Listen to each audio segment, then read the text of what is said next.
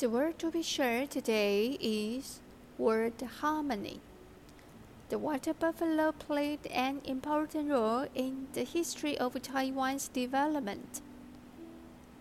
From the Dutch ruled Taiwan until 1970s, buffalo was the most common scenery. The water buffalo is also the most typical label animal in Taiwan. It contributed to Taiwan agriculture period. In Taiwanese culture, it's a symbol of Thanksgiving. Therefore, many people in Taiwan have the custom of not eating beef until now. The water buffalo symbolizes the Taiwanese people hard work, down to earth, preservation, and strong spirit.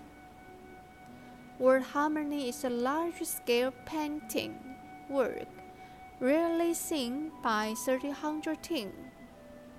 The exquisite hand painted flower on the water buffalo represent people longing for a happy, noble, and wealthy life. At the same time, they are also praising to peace and joy.